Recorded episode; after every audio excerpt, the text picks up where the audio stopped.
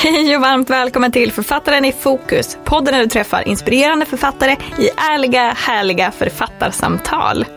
Jag som pratar heter Elin Ireborn och jag jobbar som litterär konsult där jag frilansar som redaktör och lektör bland annat. Innan jag presenterar dagens gäst har jag ett superbra tips till dig som skriver och vill få en injektion av inspiration i sommar. Under åtta veckor kan du nämligen gå en digital sommarskrivskola med litterära konsulter där bland annat jag är med som kursledare. Vi drar igång den 22 juni direkt efter midsommar och skolan innehåller bland annat online-lektioner, skrivövningar och personlig pepp och respons på dina texter av antingen mig eller någon av mina lektörskollegor. Det här är ett jättebra tillfälle för dig som kanske behöver en spark i baken för skrivandet i sommar.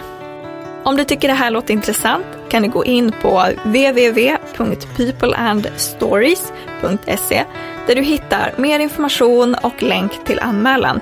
Och anmälan stänger 18 juni, så passa på. Men nu till dagens avsnitt. Jag har träffat Madeleine Gartéus som har skrivit boken Jag var hon som handlar om ett viktigt och högaktuellt ämne, nämligen mäns våld mot kvinnor. Madeleine har intervjuat tio kvinnor som berättar om sina erfarenheter av att ha levt i relationer med psykisk och fysisk misshandel. Och vi pratar bland annat om hur våld i relationer finns överallt runt omkring oss, vad man kan göra om man tror att någon är utsatt och hur man kan göra för att själv ta sig loss om man lever i en skadlig relation. Det här är nog mitt viktigaste poddavsnitt hittills. Välkommen till Författaren i fokus.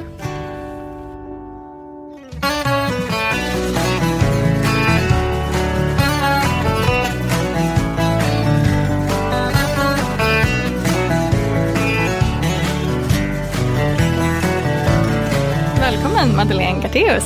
Tack. Hur var din morgon?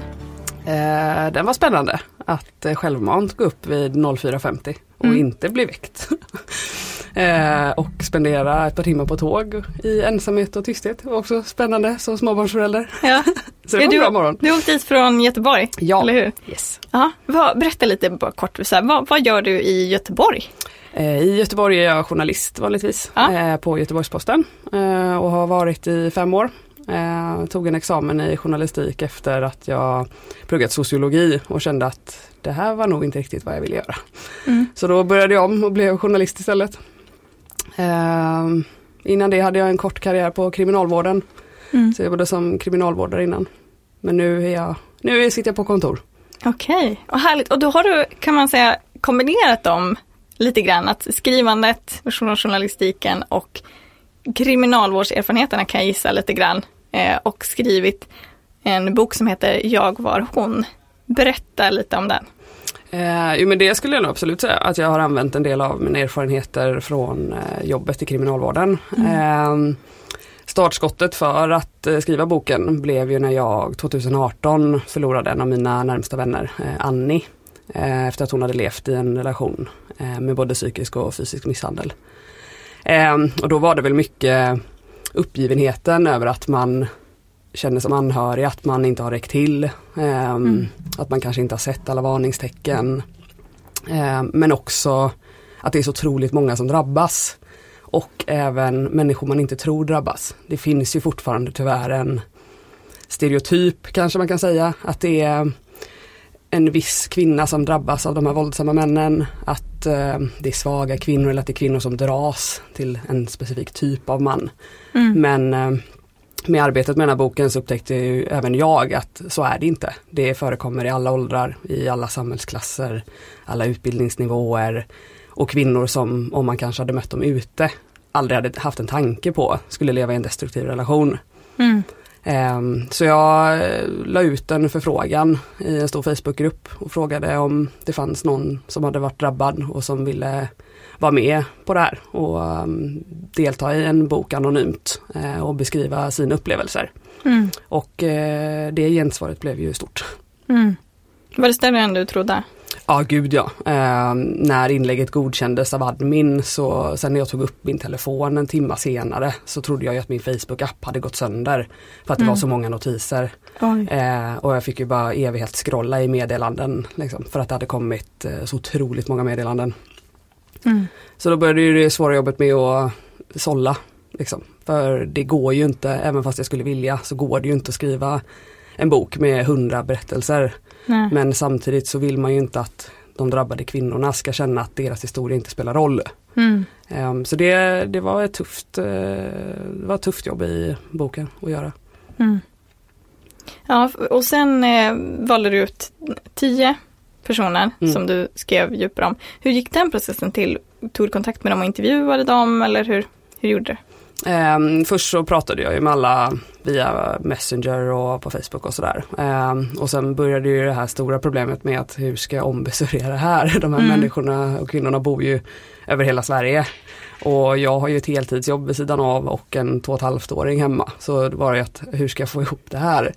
Men eh, tack och lov så har jag en väldigt stöttande och förstående sambo som eh, gjorde det möjligt för mig att åka iväg när jag var ledig. Eh, så då hade jag ju en del intervjuer i Göteborg och i närområdet. Eh, sen har jag hela min släkt bor i Stockholm. Eh, så då tog jag ett par dagar uppe i Stockholm och bara dju- djupintervjuade i flera dagar. Mm. Och sen även i mellersta Sverige. Och sen har jag gjort en del intervjuer via telefon och Skype. Mm. För att det inte har varit möjligt att kunna ta sig till vissa platser på ett bra sätt. Ehm, och med flera gjordes ju flera intervjuer. Eh, och sen transkriberades ju allting. Och därefter blev det ju att det till slut blev kapitel. Mm. Och hur var alltså själva att skriva om de här otroligt berörande berättelserna? Hur var det för dig som, som person? Eh, Jättejobbigt stundtals. Eh, dels så slets ju jag väldigt mycket i att är jag rätt person att skriva det här eftersom jag aldrig har varit drabbad. Eh, och också pressen över att känna, gör jag dem rättvisa? Eh, jag vill ju inte göra dem besvikna. Eh, och så tampades jag ju mycket med hur ska jag få det här att låta intressant Mm. för en läsare eh, som kanske inte har ett intresse eller liksom en förförståelse sen innan. Eh, utan att det blir att kvinnornas historier blir annorlunda. För de äger ju sin historia. Mm. Men man måste ju också som författare eller journalist skriva för läsaren. Mm. Ehm, och det, det var några tuffa vändor med redigering och korrigering och ta bort väldigt gripande stycken och dra ner intervjuerna eh, för att kunna få det i ett sånt format att det funkar för en bok. Ehm, och det tyckte jag stundtals var väldigt jobbigt. Ehm, och också de fruktansvärda ödena. Eh, Mm. De har ju, många av de här kvinnorna har ju verkligen gått igenom ett helvete Mm. och gör fortfarande en del av dem med tanke på eftervåldet som är. Eh, Så det var tufft men det var också väldigt, väldigt lärorikt. Jag lärde mig otroligt mycket och Mm. eh, fick en helt annan förståelse eh, för vad våld i nära relationer är. Att det inte bara är det här Ja, men man gömmer blåmärken och skyller på att man ramlade i trappan eller att man fick en skåpslucka i ansiktet. Eller, Mm. utan att det är mycket, mycket mer subtila saker. Som Mm. man som anhörig eller arbetskollega eller klasskamrat kanske inte märker vanligtvis. Mm. Vad skulle det kunna vara? Det finns ju en del som till exempel, det börjar ju ofta, vad som har varit återkommande har ju varit att eh, det är många kvinnor som beskriver den här kontrollen. Att det börjar med att man är jättekärleksfull och man har en fantastisk relation i början. Men att det successivt sen byts ut. Att det Mm. börjar med att man kanske blev, fick komplimanger för sin klädstil och för att man sminkade sig fint. Och med tiden så blev det istället att måste du sminka dig så mycket, du ser ut som en hora.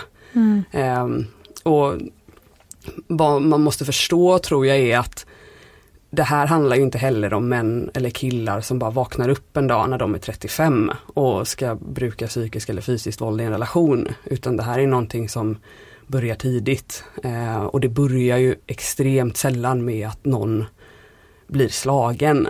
Mm. Utan det är ju en lång, lång nedbrytning innan och många kvinnor beskriver framförallt den här eh, isoleringen.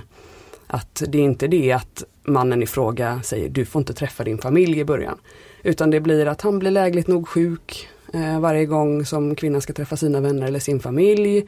Han ställer till med ett bråk precis innan man kanske ska åka, eh, planterar dåligt samvete och intalar kvinnan jättemånga gånger har varit eh, väldigt frekvent att men det var ju ditt fel.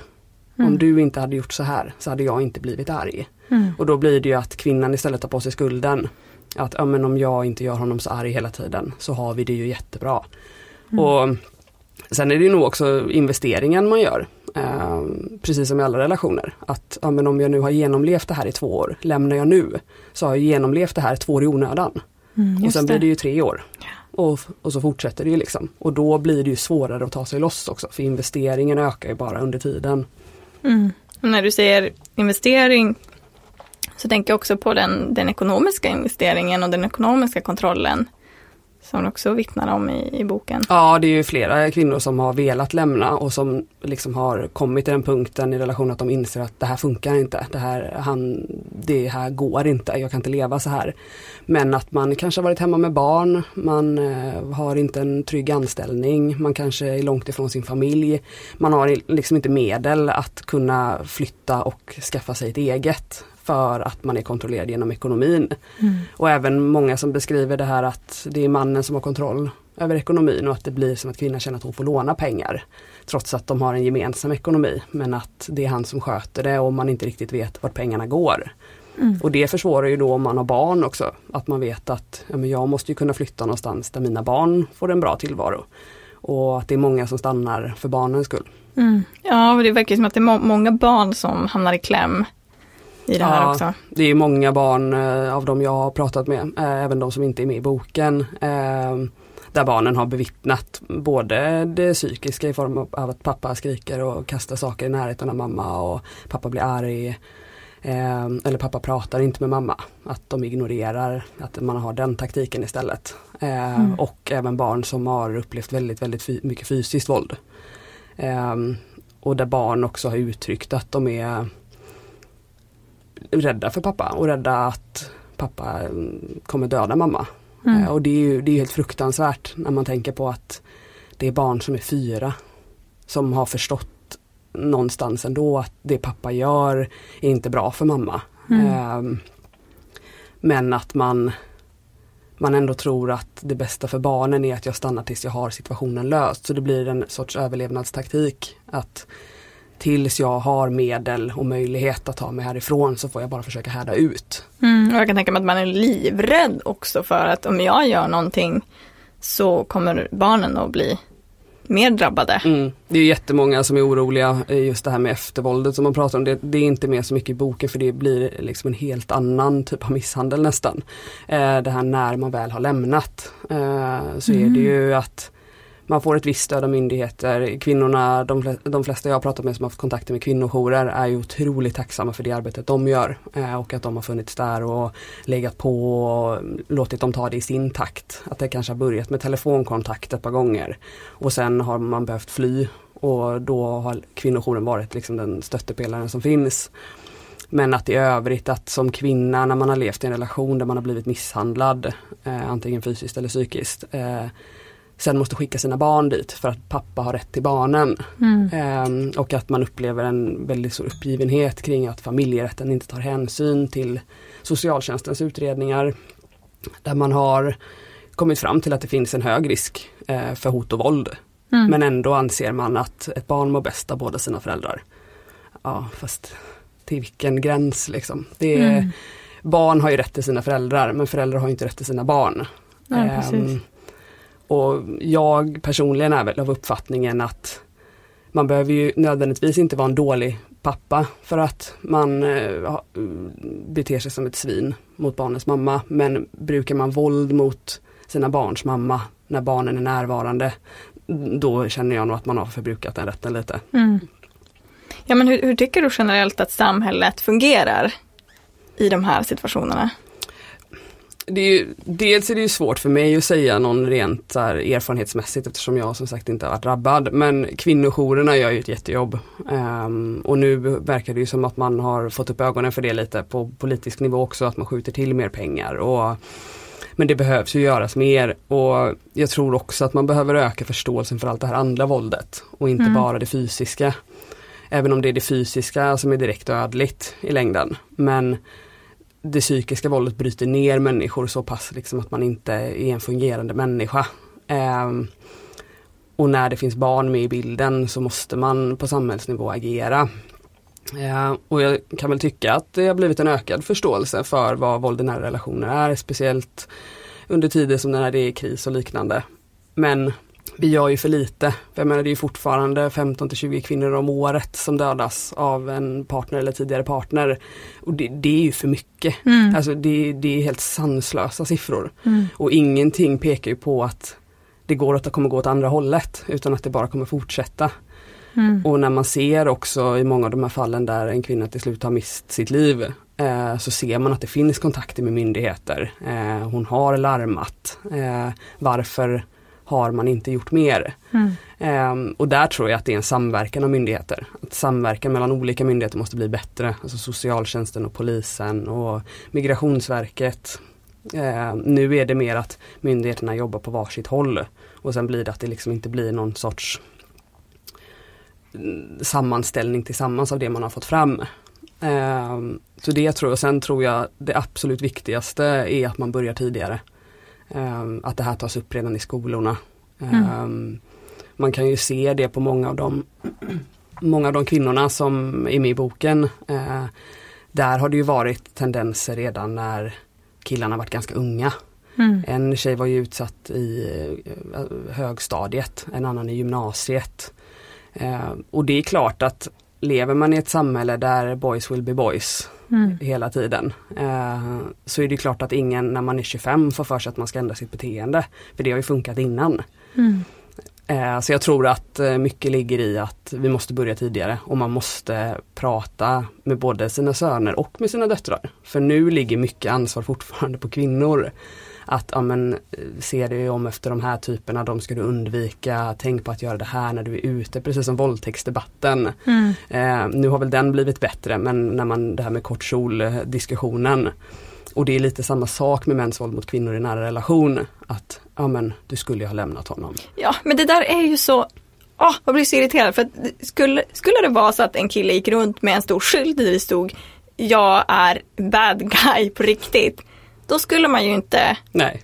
gå in i en relation nej. med en sån person. Men det är ju inte så. Nej gud nej. Det, det är ju helt ju... vanliga killar. Ja, ja, välfungerande, välutbildade. Men vi har ju, I boken så har vi allt möjligt. Alltså det är toppsäljare, det är mellanchefer, det är mm. poliser. Alltså det, det, är liksom, det är inte exkluderat någon grupp Eh, och jag, jag, tror att man måste förstå det på riktigt. Mm. Eh, annars kommer man aldrig liksom, få bukt på det problemet. Att vi pratar inte om att det är, det är bara konsulter som misshandlar sina mm. fruar. Eller det är bara pojkar på skolor i utsatta områden som beter sig illa mot tjejerna i klassen. Det ser inte ut så. Mm. Eh, sen kan man försöka vrida det till sin egen, eller liksom, om man har en egen agenda till hur man vill få det till att låta. Men sanningen är ju att det här är alltså män från 15 upp till 60 mm. i samhällets alla skikt. Bor i fina villaområden, de bor i ut, utanförskapsområden, de går i skolan, de jobbar, de är arbetslösa, de är missbrukare, det finns diagnoser. Det finns överallt, mm. precis som att kvinnorna drabbas överallt också. Ja men det tycker jag man har märkt, inte minst i med metoo-upproret. Eh, mm. och, och, efter det, att det kommit kommit fram så mycket och, och just de här ja, men, kända, eh, framgångsrika, eh, liksom, ja, som du säger, helt välfungerande männen. Mm. Ja, det, som det finns kvinnor ju... bara, ja fast du, du har ingen aning om vad som händer bakom stängda dörrar. Nej och det är väl det också att man, menar nu eh, med allt så här som är också att man hör ju ofta när man ser de här, ja men att till slut så hittade polisen en mördad kvinna i en lägenhet och hon hade blivit ihjälslagen av en tidigare sambo eller en man eller en exman. Mm. Eh, för det är ju som Katarina Wenstam exempelvis har sagt tidigare att den farligaste tiden för en kvinna i en destruktiv relation det är när hon lämnar. För att då mm. tappar han kontrollen. Eh, så länge kvinnan lever i relationen och jag tror också att många kvinnor kan vara medvetna om vilken relation de lever i. Men känner att de har lite kontroll över situationen när de är där. Mm. För att då är de ändå i den. Då finns det ingen fara för en att ah, men hon lämnar och då är han rädd att det ska uppdagas. Eh, och det kan också vara en anledning till att man stannar längre än vad man själv kanske hade velat även om man har insett sin levnadssituation. Eh, och också att människor runt omkring måste bli bättre på att ifrågasätta. Eh, sen är det där en hårfin gräns eh, och det riskerar ju, man riskerar ju alltid att personen backar, den som är utsatt. Eh, jag tampades mycket med det efter att eh, Annie dog. Eh, jag mm. hade jättemycket skuldkänslor. Att borde jag ha sett mer? Varför låg jag inte på? Varför frågade jag inte mer? Varför tvingade jag inte henne till polisen? Eh, men där landar man ju någonstans till slut i också att du kan inte tvinga någon. Mm. Men det man kan göra är att visa att jag har sett och jag har förstått och jag vet vad du går igenom, även om man inte vet det på ett känslomässigt plan, men att man har mm. Eh, förstått situationen och när du är redo så finns jag här. Um, jag tror att det värsta man kan göra det är att, ah, nej men okej, okay, om hon inte vill ha hjälp så kan inte jag hjälpa henne. För att då blir ju du ytterligare en person som blir isolerad från den drabbade kvinnan och då det, blir det ju ännu mer förstärkt att ja, men jag har ingen annan än honom. Mm. Um, så det, det, är svårt men jag tror definitivt att man som anhörig eller granne det är ju så många fall man hör och läser om där grannar säger i polisför att nej, men man har hört kvinnoskrik, man har hört dunsar. Mm. Ringde du 112? Nej det blev tyst sen. Mm. Ja, varför blir det tyst då? Mm. Det är ju inte för att man helt plötsligt efter 45 minuter ska på skrik bli sams. Um, och man kan alltid ringa polisen. Det är klart att man inte ska utsätta sig för egen risk. Men det är klart att jag som har små barn hemma skulle väl kanske inte gå upp och banka på dörren om jag skulle mm. misstänka att ja, men det kanske inte är så bra där uppe.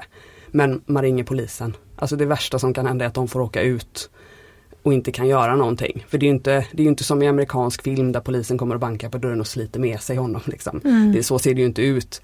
Men det gör i alla fall att dels att kvinnan kanske märker att ja, men grannarna har lite koll. Kanske öppnar upp för henne en kontaktväg att prata med någon granne. Eh, det kan också vara att hon kanske börjar inse att det här, det här kommer kosta mig livet till slut. Och att det kanske är den sista knuffen man behöver. Mm. Eh, och det är klart att många som är motståndare till det säger ju att ja men ringer man polisen så blir det värre. Och det är klart att det är något man behöver ha i beaktning. Eh, och att när polisen väl har lämnat så kanske det blir värre. Men det värsta som finns för ett offer det är omgivningens tystnad. Eh, det finns ingenting som är värre. Mm. Ja, men för då tänker jag att man börjar tvivla på sig själv också. Jaha, ja. men det kanske inte är så farligt. Eftersom ja, men ingen, ingen annan reagerar, ju ja. så att det här är väl helt normalt då. Mm. Mm. Det, det, det, tror jag absolut. Eh, precis som att du har ju då en konstant en partner som säger till dig att allt är ditt fel. Mm. Eh, och att eh, han inte är så egentligen men att det är du som gör att jag blir så.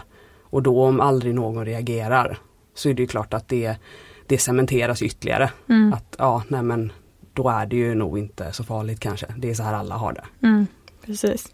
Och sen har du ju det här med Alltså just att, att ringa och, och tipsa, du kan vara anonym. Du behöver inte, alltså det behöver inte vara att du vet att det är ett brott som, som pågås.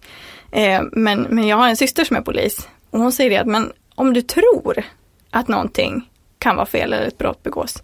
Så kan du alltid ringa och tipsa polisen, sen får de göra bedömningen. Om de tycker att det verkar liksom som att de måste kolla, åka ut och kolla på det här. Och om inte annat så kanske det kanske inte var så farligt just den gången, men det blir ändå en, en liksom, eh, prick i statistiken om man säger. Ja det blir ju, det blir ju en notering att ja. polisen ändå har varit på adressen innan. Ja. Och blir Precis. det då att det blir fem, sex gånger ja men då till slut kanske det blir att ja men vi kanske ska ta det här igen, vi kanske ska försöka lämna ett visitkort till kvinnojourer mm. eller liknande och att det öppnar upp lite av ett fönster mm. i alla fall. Eh, och precis som du säger att nej det är ju inte säkert att polisen åker. Eh, mm. Eller att de bara åker dit och pratar och sen går de och så tycker man att ja men polisen gör ju ingenting.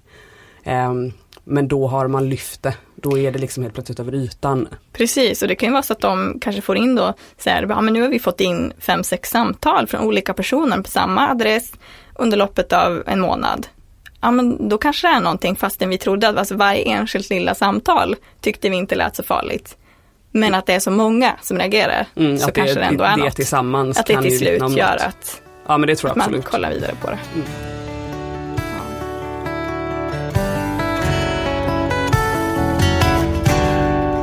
Men eh, de, du skriver ju om män som är hotfulla, aggressiva och otroligt mycket brutalt våld. Eh, vad, vad, är det sjukaste du har hört att en kvinna har varit utsatt för?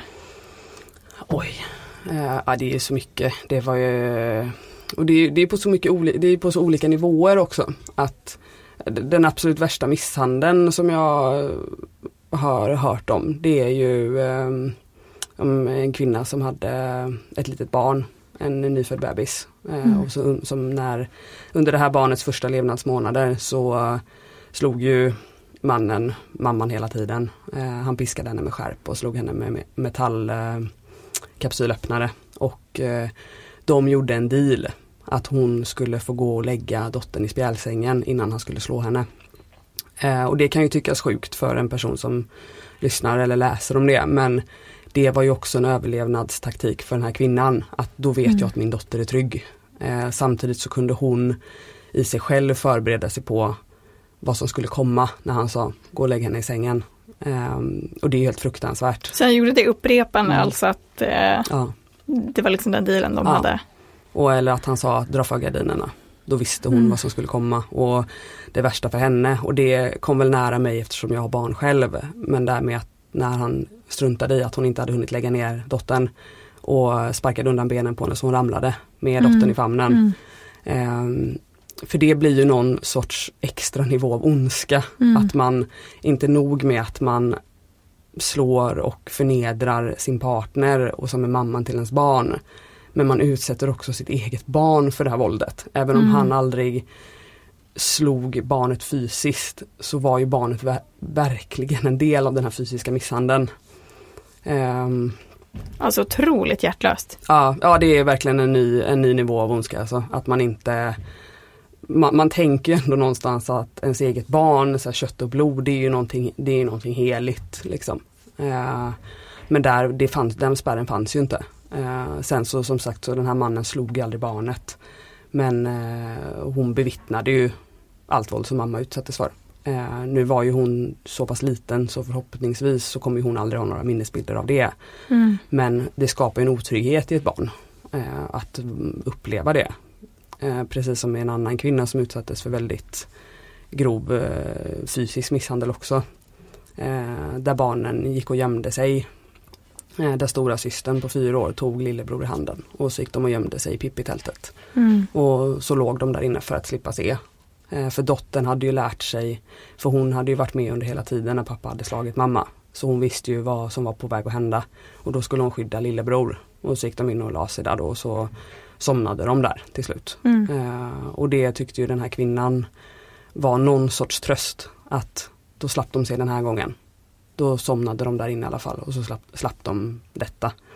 Och det var ju också den, eh, den dottern, det satte sig väldigt djupt hos mig också. Som från att hon kunde prata alltid sa till mamma på kvällen, lova att du finns imorgon. Mm.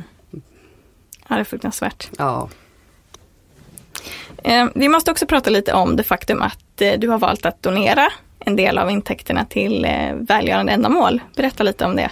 Ja, nej men jag tror att det var känslan av att man, man vill bidra på de sätten man kan. Um, och det gör man väl, kan man ju argumentera för att man lyfter den här typen av berättelser. Att eh, de här kvinnorna får äga sin egen historia. Och utan att någon ber dem hålla käften. För att så har det ju varit i många av deras relationer. Att man inte har, man har blivit nekad att ha sin egen åsikt och tycka mm. vad man vill om saker och känna och, och, att det här är lite av deras revansch. Att de får berätta och de får berätta som de har upplevt det. Men så kände jag också att jag, jag vill göra mer eh, och jag förstår ju att man kanske som författare som bara försörjer sig på författandet så att säga. Eh, kanske inte har de möjligheterna men det här är ju någonting som jag har gjort vid sidan om. Mm. Eh, och då kände jag verkligen att jag vill att en del av intäkterna eh, går tillbaka till de som jobbar eh, för att hjälpa de här kvinnorna och ta sig loss som de här tio kvinnorna kunde göra. Eh, och då mm, var det ju ett Det var ju också ett, lite av ett projekt att, ja, men vart donerar man?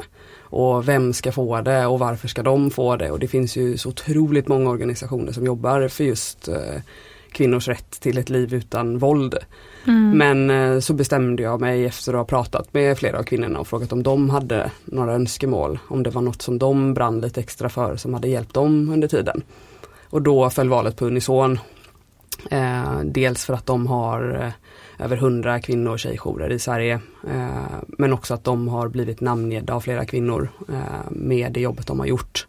Och att de är ju beroende av donationer eh, för att kunna göra det jobb de gör. Och det är ju alltid från skyddade boenden till kvinnojourer till juridisk hjälp. Eh, och ger liksom kvinnorna en möjlighet att få en frizon med sina barn. Eh, och slippa leva i utsatthet. Mm. Så det, det, känns, det känns jättebra. Mm. Och hur kan man som, eh, som lyssnare om man vill göra någonting för att hjälpa de här utsatta kvinnorna, vad kan man tänka på då? Eh, det, alltså på ett personligt plan så är det väl alltid kanske att lyfta blicken lite. Mm. Um, och det är det jag hoppas med att de som läser boken som kanske inte har varit utsatta, att man läser det som en vanlig läsare om man uttrycker sig så. Uh, att det kanske gör att man får ett lite annat synsätt. Att det händer i ditt hus också. Det händer mm. på din arbetsplats. Det händer i din eh, idrottsförening. Du är inte förskonad. En av fem upplever våld i nära relation. Och det gör ju att, ja det är bara att ta din direkta omgivning. Eh, nej, kanske inte i din närmaste umgängeskrets. Men i ditt arbetslag. Mm. Eh, eller som sagt i grannhuset. Största sannolikhet. Sen är det ju det är olika grader såklart. En del blir aldrig slagna. Men ingen ska behöva leva i en relation där man blir ständigt nedtryckt. Eh, och fråntagen liksom sin egen person.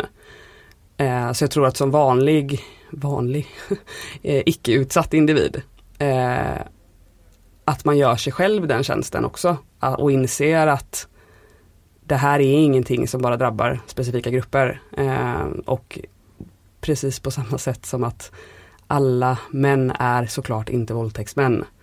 Men det är många män som man inte tänker som har brukat våld i en nära relation. Mm. Där inräknat någons superschyssta brorsa, någons jättesnälla pappa.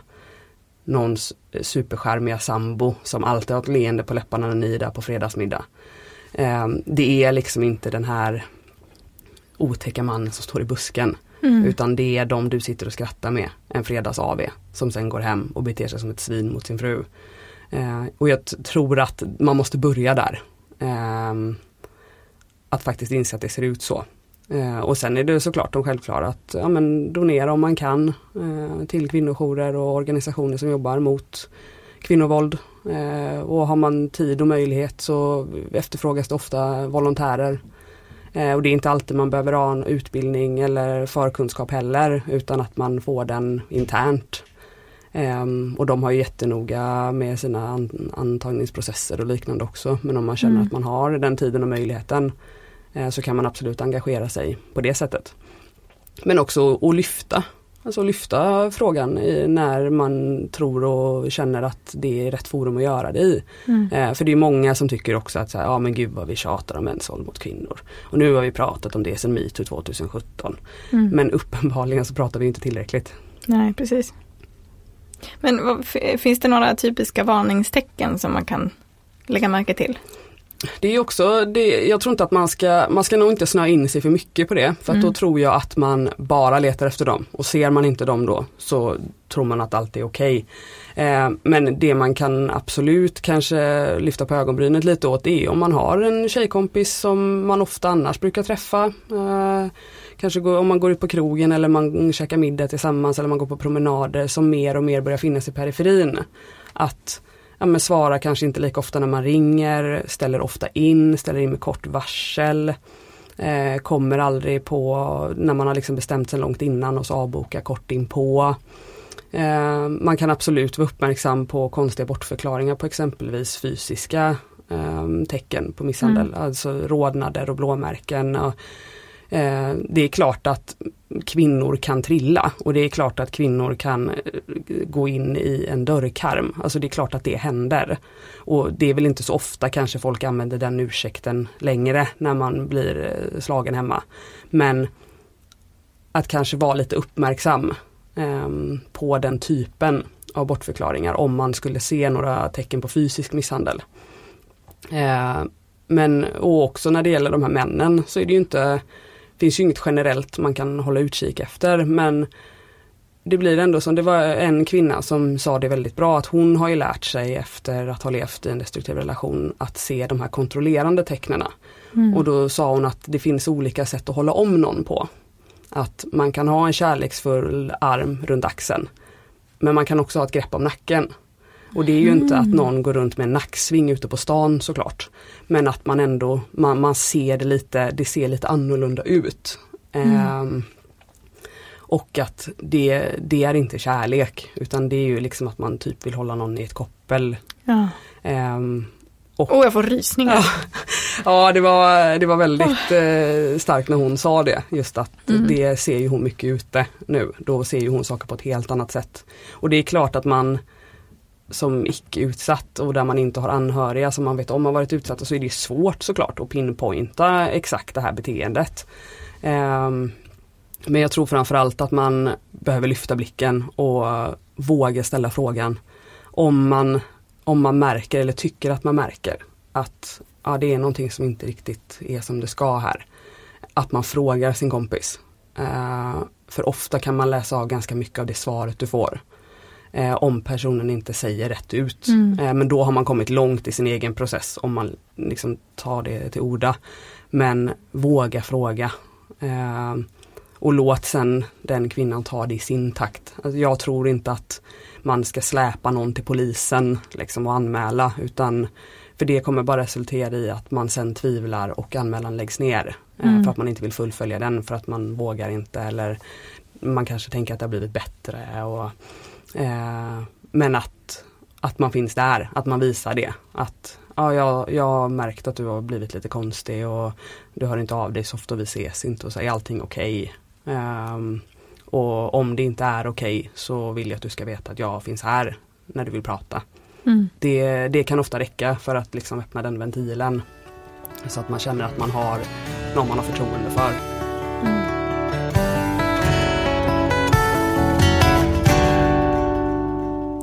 Vilka hoppas du kommer läsa den här boken? Så min förhoppning när jag skrev den eh, var ju att det kanske gör att någon vågar lämna.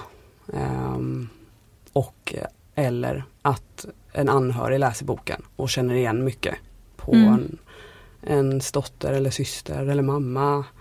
Och kanske känner att så här, det, här, det här är ju hon. Mm. Uh, och kanske att det öppnar för en konversation om det och kanske att det gör att den personen kan bli fri. Uh, men det är, ju, det är ju såklart de bästa världar. Uh, annars så hoppas jag ju att man läser som en vanlig medmänniska. Alltså mm. vem som helst, du och jag. Eh, jag tänkte ju först att så här, ja, men det här är en bok för kvinnor. Att det är kvinnor som läser den liksom. Men har ju fått jättemycket respons från män som har läst den. Eh, vilket är väldigt roligt. Eh, att de har fått ett annat synsätt på våld i nära relation. Att det inte alltid ser ut så som de har tänkt. Mm. Eh, och att man kan göra mer själv. Um, och det hade varit fantastiskt om man läser den redan i skolan. Mm. Kanske inte i fyran, liksom, det är väl kanske lite väl starkt. Men eh, på högstadiet och mm. gymnasiet. Um, att man börjar där. Liksom. Uh, att, för jag tror också att man som kvinna, om man lever i en sån relation när man är 16, 17, 18 uh, då tror jag tyvärr också att det är vanligt att man tänker att det är så här det ska vara. Mm. Eh, och då är det nog så man tror tills man får se motsatsen. Eh, och läser man då kanske en sån här bok eh, så kanske man känner att vad fan, så här ska inte, så här ska inte jag ha det. Liksom. Mm. Ehm, mm. Det var ett långt svar. Ja men eh, helt rätt jag tycker precis som dig att man borde, när borde man läsa på högstadiet. Mm. Det, det, tror jag att eh, samhället hade vunnit mycket på faktiskt, alltså bara sätta igång tankarna. Mm. Och det som är bra med den boken är att eh, det är tio berättelser och så är de ganska korta. Eh, inte så jättelätt smälta, för de är ganska tunga. Mm. Men ändå, ändå liksom lätta att, att ta sig igenom. Eh, och och, och liksom, om man läser en berättelse så är det bättre än, än inget. Mm, ja, absolut. Så att säga. Och sen så varvar du också i boken med, med information om eh, hur läget ser ut i samhället. Eh, och, och den är skriven som en eh, ja, som reportageform. Eh, så att det inte, inte skönlitterärt på det sättet utan mer som, som repo- korta reportage om de här kvinnorna. Mm. Den, det är verkligen många som borde läsa den tror jag. Ja men jag tror också att man Det är ju det här återkommande att man En man vaknar ju som sagt inte när man har två barn, ett fast jobb, villa, Volvo, vovve Mm. och tänker att nu ska jag slå min fru. Mm. Utan det är ju det här skadliga som sätts redan innan och det, det är ju mångt och mycket fortfarande, jag menar redan i förskolan. Eh, alltså att Nej men pojkar hörs och syns mer eh, och det är, ju inget, det är ju i sig inget konstigt. Men redan då börjar ju vi i samhället att ursäkta ett beteende med att ja, men de är ju pojkar, de måste få leva ut. Liksom. Eh, vi pratar mycket om det hemma, jag och min sambo, eh, i och med att vi har en dotter och så blir det ju att man tänker att åh herregud hur, hur ska man förbereda henne på den här hemska världen. Liksom. Eh, och där blir det också att vi har ju aktivt försökt tänka på att ja, men du, du ska ta plats och så här, du, du får gapa lika mycket som pojkarna och så här. Men Mm. det blir på något sätt ändå omedvetet att hon blir omhändertagande. Alltså hon matar sina gosedjur och liksom sådär och de ska gå ut på utflykt och så. Och det, det blir någonstans det här man fastnar i det här typiska tjejiga. Mm. Och då som sagt trots att vi försöker vara väldigt medvetna om just det. Att, nej, men du, får leka, du får vara smutsig hela tiden om du vill, det gör inget. Och du får skrika med pinnar. Liksom. Det är Mm. helt okej. Det gör inget att du är tjej och även om du har din glassklänning på dig liksom, så får du göra det ändå. Men att det sitter så djupt rotat och då sitter ju också den här boys will be boys mentaliteten lika djupt rotad den. Mm. Och det är klart att det är ingen som tänker på när man, när man tänker på det uttrycket när en pojke är 6-7 så tänker man ju inte att nej, men, nej, vi kanske ska tagga ner på det här för han kanske kommer slå sin flickvän i gymnasiet. Nej, så är det ju såklart inte. Men det gör ju också någonting när det här följer med upp i skolåldern och när man ser i högstadieklasser att det är stökigt och bråkigt och när en kille går och daskar en klasskamrat på arslet så är det så här, ja men han tycker ju om dig. Alltså det Mm. lever ju fortfarande kvar. Mm. Det tror man ju är från men, typ 60-70-talet men så är det ju fortfarande. Eh, och därför tror jag att det är väldigt nyttigt att den här typen av information börjar mycket, mycket tidigare. Mm. Ja, verkligen. Hur var processen sen från att du hade skrivit eh, texterna till att eh, boken kom ut? Eh, ja det tog en oväntad vändning.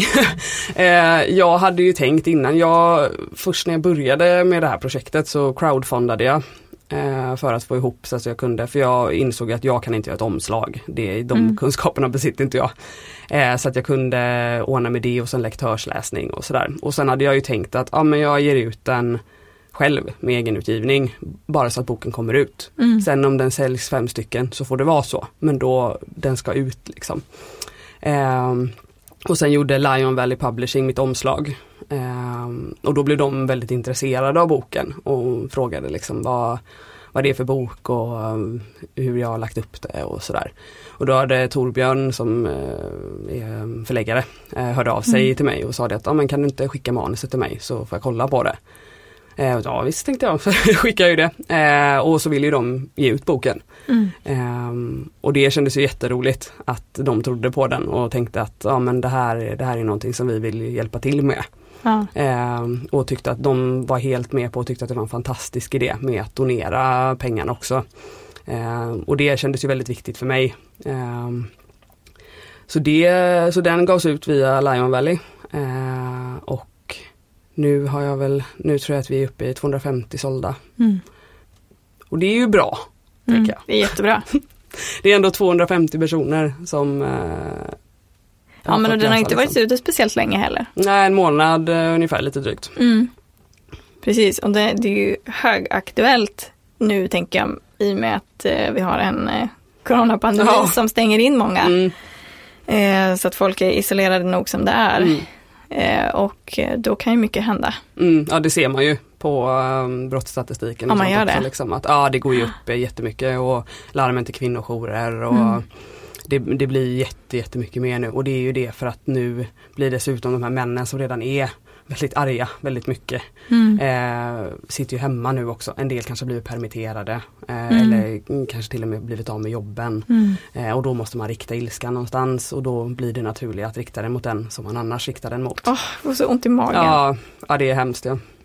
Men ändå ja, väldigt intressant att man kan se en, en sån Mm, förändring. då ser man ännu tydligare alltså att hur viktigt det är att, att jobba mot det här. Mm, ja det blir Så ju man, om man inte, alltså jag kan inte tänka mig det, alltså om man inte ska vara trygg hemma. Ja, vart är man trygg då? Oh. Mm.